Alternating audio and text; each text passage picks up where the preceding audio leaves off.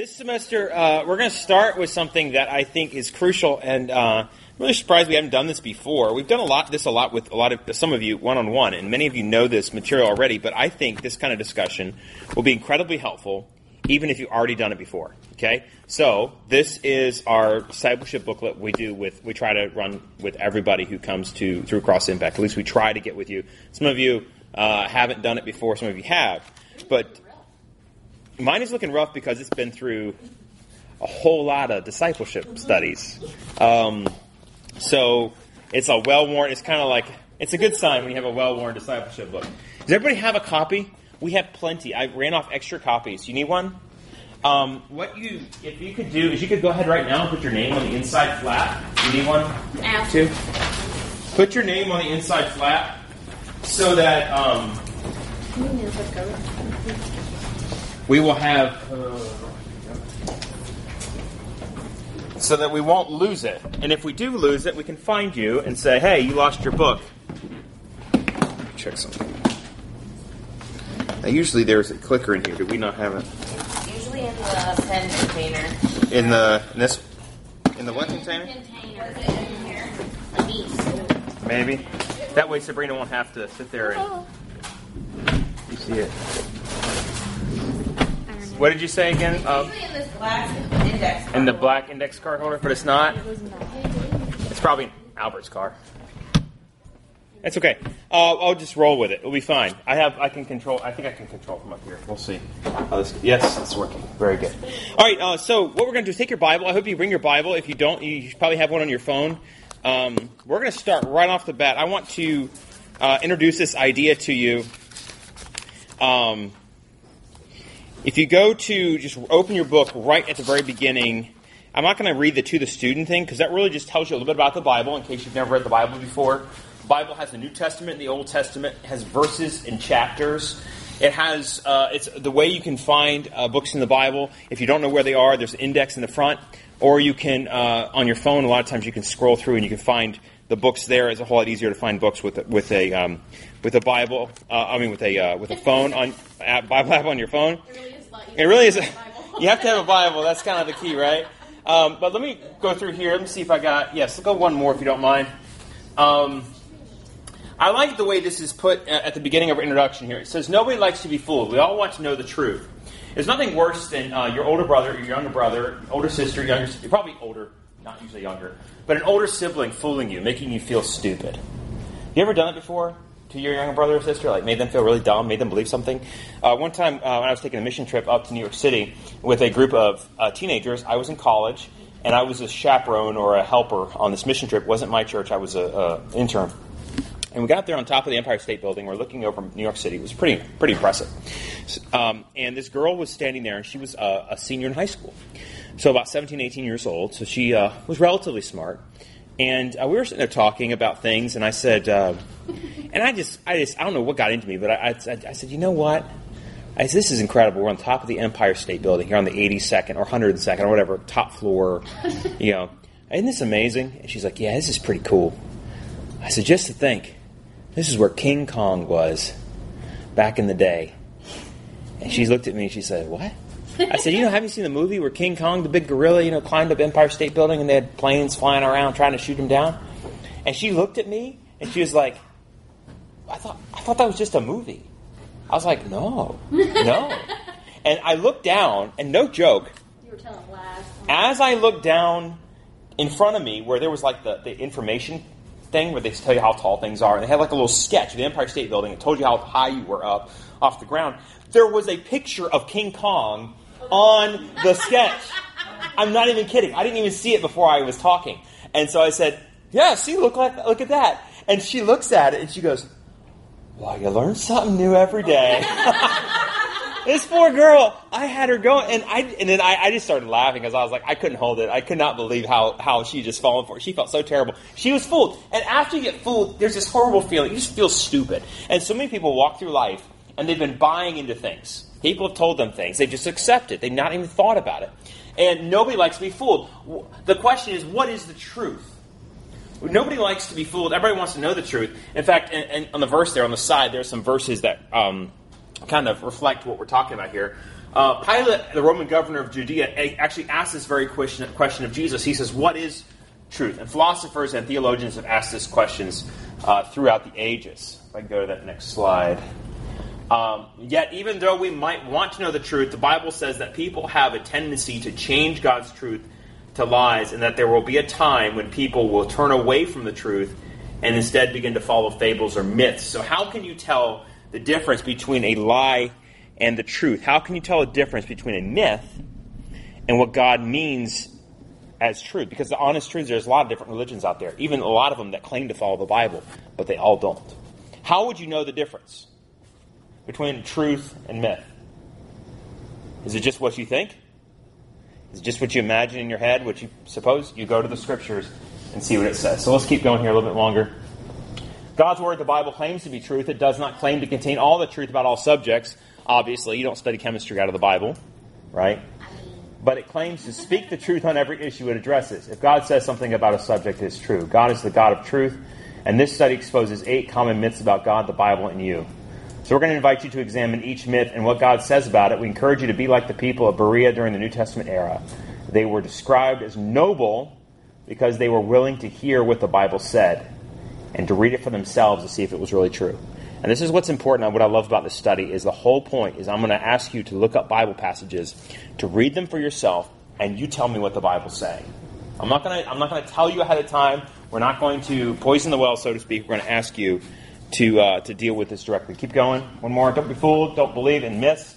Examine for yourself what God has said, and you can know the truth. Let's keep going. We're going to do lesson one here together. And here's the kind of the idea. Uh, what I'd like for you guys to, to try to do. I'd like for you guys to try to do this study throughout the week if you get a chance. Take some time in the morning, read your Bible, have some quiet time with God. Sorry. And as you're doing that, maybe you can take this book out and you can look at some scriptures. Um, so let's have somebody, uh, let's look at the truth and the myth of this first lesson. Keep going. One more. The myth is what? Who can read the myth for us nice and loud? What's the myth that some people have about God? I can't know God. He is far away, and impersonal. Okay, it's impossible. Impersonal. I can't know God. He's too far away. He's impersonal. But what's the truth? God has revealed himself and has provided you with everything you need to know his person. Okay, so I love this story at the beginning. Who's a good reader and can try to read this first uh, paragraph? All right, I'll get us started. I mean, I can do it. I'm not a good reader. Okay, why don't you try it? I want you, um, Maddie. Why don't you get us started, and then Grace, you pick up on when I tell Why you. are you saying try? Is it supposed to be hard? No, it's not hard. Read with read with meaning. Okay. Fluency. A teacher asked his class one day to describe what they thought his father looked like. One by one, the students described how they thought his father looked according to the teacher's appearance. Because the teacher was tall and dark skinned, they assumed his father was the same. Because the teacher had brown eyes, they assumed his father had brown eyes. After making guesses about the father, the teacher revealed a photograph of him that surprised them all. Contrary to what seemed logical, the teacher's father was short, light skinned, and had blue eyes. Okay, so let's start there, and we're just going to kind of jump to the point here because I don't want to spend too much time. The, the illustration is this just because you think you know what God is like does not mean you know what God is like. Okay, you might think you know what my dad looks like, but unless you actually meet my dad, how do you know what he looks like? You look like your mom. Okay, thank you. I appreciate that. The, the point still stands. In order to know somebody, you have to know them uh, personally. Turn to page. Let's at number one. Um, who wants to look up uh, uh, Romans chapter uh, 10, verse 17? It says, In order to know God, you must have faith. What does Romans 10, 17 tell you about faith? You guys can be reading a lot of scripture passages. No, it's best to look it up first. Yes, Annabelle. Faith comes by hearing and hearing through the word of Christ. So, in order to know God, you must have faith. Where does what does that tell you about faith? What does this passage tell you about faith? Comes from the word of Christ. Good. So, you have this. Ooh, that's not good. I don't know if this is going to work. I was going to draw. Nope. Oh well, we'll get this eventually. Let's try to go this way. Faith comes from hearing, and hearing by the word of Christ. Faith comes from hearing, and hearing by the word of Christ. So the word is, is important. The word is the central part from where we come. But you can't have faith without the word. Okay? So what I what I put in that blank is faith comes from hearing, hearing comes from God's word. You hear God's word, and through God's word you can have faith. So I'm not saying for you to have like the Disney kind of faith. Believe in yourself. You know, you ever been to the Shamu thing where it's all about believe, just you know, experience faith. You know, Shamu, Shamu, whatever. Yeah, I remember that. Um, I love this here. I love this here. Where is it? Um, the word faith means what? Trust.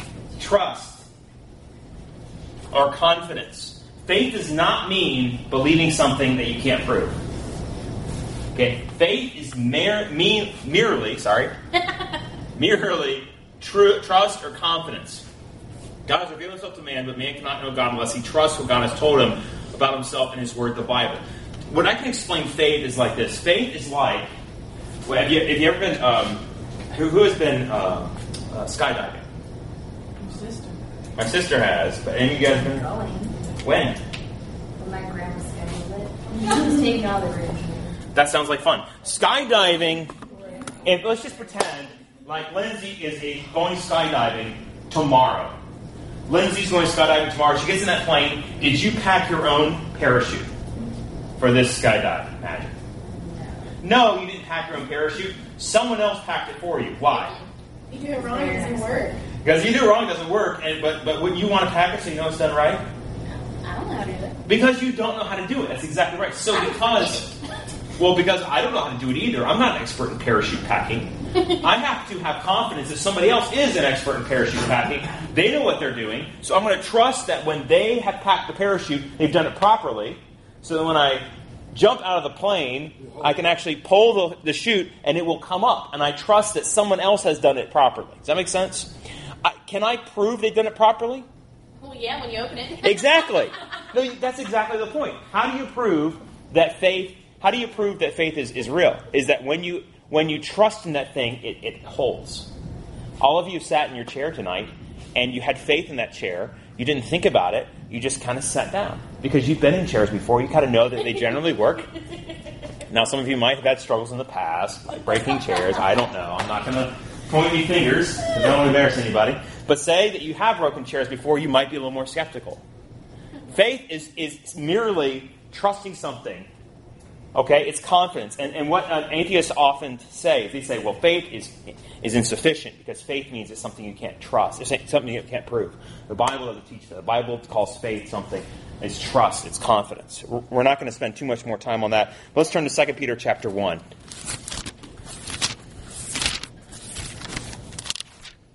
Okay. Does that mean you're going to read it? Yes, I got it. Well, let's read 2 Peter 1, 20 and 21, and answer the following questions. Go ahead. Above all, you must understand that no prophecy of Scripture came about by the prophet's own interpretation. For prophecy had never had its origin in the will of man, but men spoke from God as they were carried along by the Holy Spirit. Okay, so according to this verse, or these verses, where do the scriptures not come from? More specifically, These men. Interpretation. okay? Prophet's interpretation. Keep, keep reading. There's something. There's a there's a phrase in there that I think is really important. Okay, well, I don't got it now. The the will of men, which is the same as men basically, but it means something a little added, and that is the desire of men. Will means desire, right? If I say it's it, it, I will, that means I desire. In fact, your last will and testament means your last desire. Your last desires that you set in order, your last will. So, man's will is not what causes the Bible, it's rather God's will. And here's the verse No prophecy of Scripture is a matter of one's own interpretation, for no prophecy was ever made by an act of human will. I like how that's placed. Men were moved by the Holy Spirit. I'm sorry, men moved by the Holy Spirit spoke from God. Another question here says, uh, Where do Scriptures come from and by what method? God through Holy Spirit. Okay, that's the method, right? I said God From God? through Holy Spirit. Okay, good. I answered both questions. Using people, God reason. Yeah, it, it's it's men. God used men to write the Bible. Maybe women too. There might have been. We don't really know. Some of the Psalms, maybe Hebrews. We don't know. But probably uh, God used people, moved by the Holy Spirit. That's the method. The word moved, I really like. It has the picture of a sailboat on the water being pushed or moved. Okay? It's, it's not, uh, it, it's gently guided like this. It's the force behind that. Have you ever read your Bible and, and um, if you get to really know your Bible, you read Paul and you, you, you, you, you appreciate his humor, mm-hmm. you appreciate how he writes, but you also read John and you appreciate his dynamic meaning and all these different things going on in John. They're different. God used men. He didn't just speak out of heaven or drop a leather bound book, you know, out of the sky and somebody caught it and they're like, oh, well, this must be from God. um, Throw a book off of a building can, and see what happens. yeah, can you imagine? The people wrote in their context, they wrote to certain people, they wrote in their language, and God used them and He moved them, and they spoke uh, from God by the Holy Spirit. So, how can we be confident in what God has said about Himself? I think I put this verse up, I'm not sure.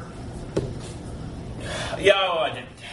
Um, who has 2 Timothy 3.16? It's not in your book, but it ought, really ought to be. Okay, slow down there, Grace, and can you say it one more time? All scripture is given by inspiration of God and is profitable for doctrine, for reproof, for correction, for instruction in righteousness. All scripture is inspired by God or is given by inspiration of God. The word inspired, and it says that in your box, means God breathed. That- That's literally what it means in the Greek language. It's theo. Are you taking Greek this year? Theos, it means God. Pneustos means breath. Pneuma, really, it's breath. Uh, pneumatos, I don't know if it means anything to you, but God breathed. Not yet. So we get, are we getting our word pneumonia from that? P N E U M O N I or pneumatic tools? P N. The beginning uh, starts with a P, but that that that root pneuma is the word breath, and so it's saying that God, what, or wind or air. What's that? It was an irrelevant question. Irrelevant? Okay. But God breathed out the Word of God itself. It, it comes from God. It's not just man's idea. The Spirit of God exerts supernatural influence of the writings. Therefore, Scripture is trustworthy. Now, the next, um, we have about five minutes or more. We're running out of time. Ten. Ten minutes. Awesome. I think we can get through this. Here's what I want us to do. I want us to um, cover these next verses, and I'm going to just uh, delegate these verses out because um, what we're going to do now is, since the Bible is trustworthy, we're going to see what the Bible tells us about who God is. Remember our illustration at the beginning about the teacher and the father? We, we have to look at the scriptures, which were given by God, to tell us what God is like. Because some of you have different and wrong views of God. Let me explain. Some people think of God like Santa Claus. Okay? Santa Claus comes around once a year, and what's he do? Give you gifts. Gifts. Well, only if you're good. Good little boys and girls get gifts, and bad little boys and girls get coal in their socks. Somehow, even the bad boys and girls end up getting gifts. But, you know, that's the story, right? Santa Claus, happy, he's not going to, he doesn't really have a sense of holiness or anything like that. He just gives stuff to people, right? Some people think of God like a tyrant, like Joseph Stalin, right? He's, or Zeus, right? He's using his power to strike you down. Every time you want to do something, God says no. And God makes life miserable to those people. Some people think of God as being completely disconnected, like just not around. Like that dad who you never, ever saw growing up. Okay, that's how you think of God. He's just not around. He's always, he's always doing something else with for somebody else, but never for you. Okay, people have wrong views of God. So let's look at who God is in these verses. All right, who, who can read? Who feels comfortable reading? Just raise your hand. We're going to need a lot of volunteers. Psalm 22, 28. Uh, can you read one? Yeah, I see. Uh, Psalm 25, 8. Psalm 86, 5. Laura, uh, Psalm 86, 10. Kayla, 92. Psalm 92.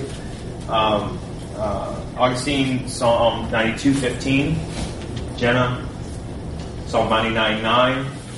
Annabelle, if you could do Psalm 116, verse 5. And Lindsay, Psalm 119:68. You guys want to do any? Jamel, if you could do Psalm 135, verse 6. I'll do You one. want to try Lindsay? Psalm 139. I'm sorry, 145, verse 3. I'll take 139, 1 through 5. And we'll do that. All right, let's see what the Bible says about who God is. Psalm 22, 28. For dominion belongs to the Lord, and he rules over all nations. Okay, if you had your pen and you had to fill in that blank, what would you say this verse tells you about who God is? Omnipotent, What does that word mean? all powerful. Omnipotent means all powerful. Good. Um, there's, yeah, there's a word. There is a concept here. Not just that he's powerful, but that he actually has authority. Have you guys read the Narnia books? Yes. Okay, remember the Lion, the Witch, and the Wardrobe? Yes. First one. Okay, I was reading this to the kids, and I was struck by there's a phrase in there where the White Witch is ruling over Narnia, and they say yes, she is ruling, but she's not the true king. And I like that because that's kind of what's going on here. Is that God has the authority. He's the one who has the authority to rule. It's not just that he's powerful, like the White Witch who's powerful to do what she wants. God actually is the rightful king. He's the one who deserves because he's our creator. Uh, next, he's a sovereign ruler. Good. Next, Good and upright is the Lord, therefore he instructs sinners in the way. how would you describe God? Good. Okay. Good. Upright. Upright. And What is a demonstration of his goodness and his uprightness? that he's instructing sinners in What else could he do with sinners? Sinners are people who offend him. Okay, when we think of sinners, we think of us. In God's perspective, sinners are people who have looked at him and have uh, been have been vile to God. Have said, "I don't care what you think." Have been offensive to God. When someone comes, someone where someone were to come up to you and insult you to your face aggressively, give you the finger, say something really angry to you. Um, the temptation for the human being is to do what? Same. Respond in kind. It depends. I mean, who you are, right? But, uh, it might be you, you lash out angered by, by your words. It might be that you call the cops. It might be that you punch them, whatever. But not to, to instruct them with kindness. And that's what God does. God is good. He is upright. He is a good God. He is not evil. He's not wicked. He's good. Um, let's do another one. Who had the next? For you, O Lord, are good and ready to forgive, abundant in loving kindness to all who. Okay, how, what, what's the dynamic here? If you had to write down on your sheet there. Forgive. Patient. good. He, he, he again is good, and he kind of describes how God is good in that he is ready to forgive. Okay, he's sitting there ready, waiting for you to, for you to come, and abundant in loving kindness. Loving kindness. What does that word mean? Isn't that covenant love? Yeah, this is a really important word, and I'm using the New American Standard Bible. Depending on what translation you use, this word is translated differently. If you're using the English Standard, it's translated steadfast love. Um, King James is translated mercies. I'm not sure about the NIV, what it's translated, but the idea is covenant. It's God's covenant love. Is that the NIV? Can you look that up and tell me? Um, it's the idea of a a love that you you promise to someone. It's not just emotional, like I'm in love with someone. It's this idea of you make a commitment and you're going to follow through with that. Yes, Just as abounding in love. abounding in love, just general love. This is not just plain love. This is the, this is a very special kind of love that God shows towards His people. Yes, ma'am. Loyal love. That's a good way of putting it. Loyal love. Um, the Hebrew word for that, if you want to write it down, is C H E S E D. Hesed. C H E S E D. It's very important. Uh, C H E S E D. Um, a couple more, and then we'll close up shop. Or we'll uh, transition to the next thing. What's the next one? Psalm 8610. For you are great and do wondrous deeds. You alone are God. What else do we find out about God? He's great. He's great. It's It's not just that, hey, they're great. You know, it's, not, that at all. Okay, that's that's so cheapens the idea. Great has this idea of, of weightiness, of seriousness, of, of magnitude, of you know, you're looking at the Rocky Mountains and you say those are great. You're at Grand Canyon and you say this is magnificent. Okay, that's the idea. He has wondrous deeds. He alone is God. There is no other God except our God. That's it. It doesn't matter who, who you are. It doesn't matter what you follow. It doesn't matter what you think. He alone is God. We got a couple more. I think we can plow through. Psalm 92.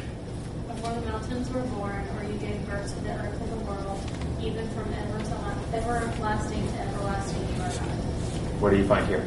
Everlasting. Okay, it's everlasting. He's original. The original. Okay, The ring. say that one more time. The ring. The ring that goes around in circles, eternal. Yeah, Oh. Not the Lord of the Rings. Wandering through them in the That's what I was darkness, fighting them. No. Um, before the mountains were born, think about this, guys. Before the mountains were born, you gave birth to the earth and the world. He's creator. He is creator, Oh. right? He created. Yes, he's eternal. He created everything. What did he create? He created the world. He created the ground you're walking on. He created you. He created all the elements. He created time. Before time, God was. First words in the Bible in the beginning, God. And God created. You know, before anything else existed, God existed. He exists. He'll exist long after everything is gone. It's just mind boggling. Him and Jesus in the beginning. Yeah, the, the whole the Holy Spirit as well, the Trinity, the Trinity of eternity. Yeah, absolutely. I'm not just speaking of God the Father, picking up God as a person. Okay, lastly, let's finish up with this one and then we'll transition over. Where does the Lord upright? He's my rock, and there is no unrighteousness in him. What do you get from this? He's upright, righteous. He's righteous, he's upright. There's no unrighteousness in him. There's something in there I really want you to look at, though. Unwavering. He is what? He's a rock, but he is Unwavering. He's never wrong. He's my rock. he's, he's my he's my rock. My precious. That's I just thought too. You guys got to get your, your mind out of Lord of the Rings for a second here. All right.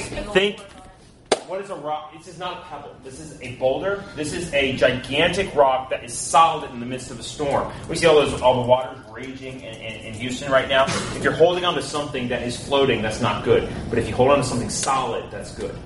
And, and he is the rock in the midst of all the tumultuous things going on. And he's not just a rock. And you guys, everyone does this. Everyone, not just you guys. But everyone's like, well, he is a rock, and he is, there's no unrighteousness in him, and he's upright. But but that's not what he's saying.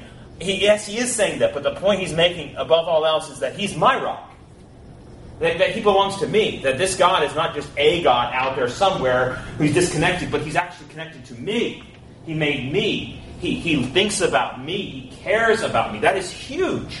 Mm-hmm. And that makes such a difference when you go to him in prayer and you can think, this is my God who loves me, who cares for me, who, who wants me to have fellowship with him, and he is my solidity. He's my rock. He's what I can hold on to. He will not move. He will not change. So we, we don't have time to do the rest. I thank you for those who volunteered to do the rest. But what I want you to do is, if you, as you have time, read through the rest of this. We're going to finish this next week, and then we'll go on to chapter two. Start on chapter two and try to finish it if you can, because or lesson two, I should say. These things will help you get solid in your understanding of who God is. And even if you've done this 20 times, I mean, I've done this probably 100 times. And every time I do it, I feel like I learned something or I get something. So please, please, please do this and don't, don't uh, uh, just say, oh, I'm, I'm going to put it aside. It will help you and will draw you closer to the Lord. Thank you.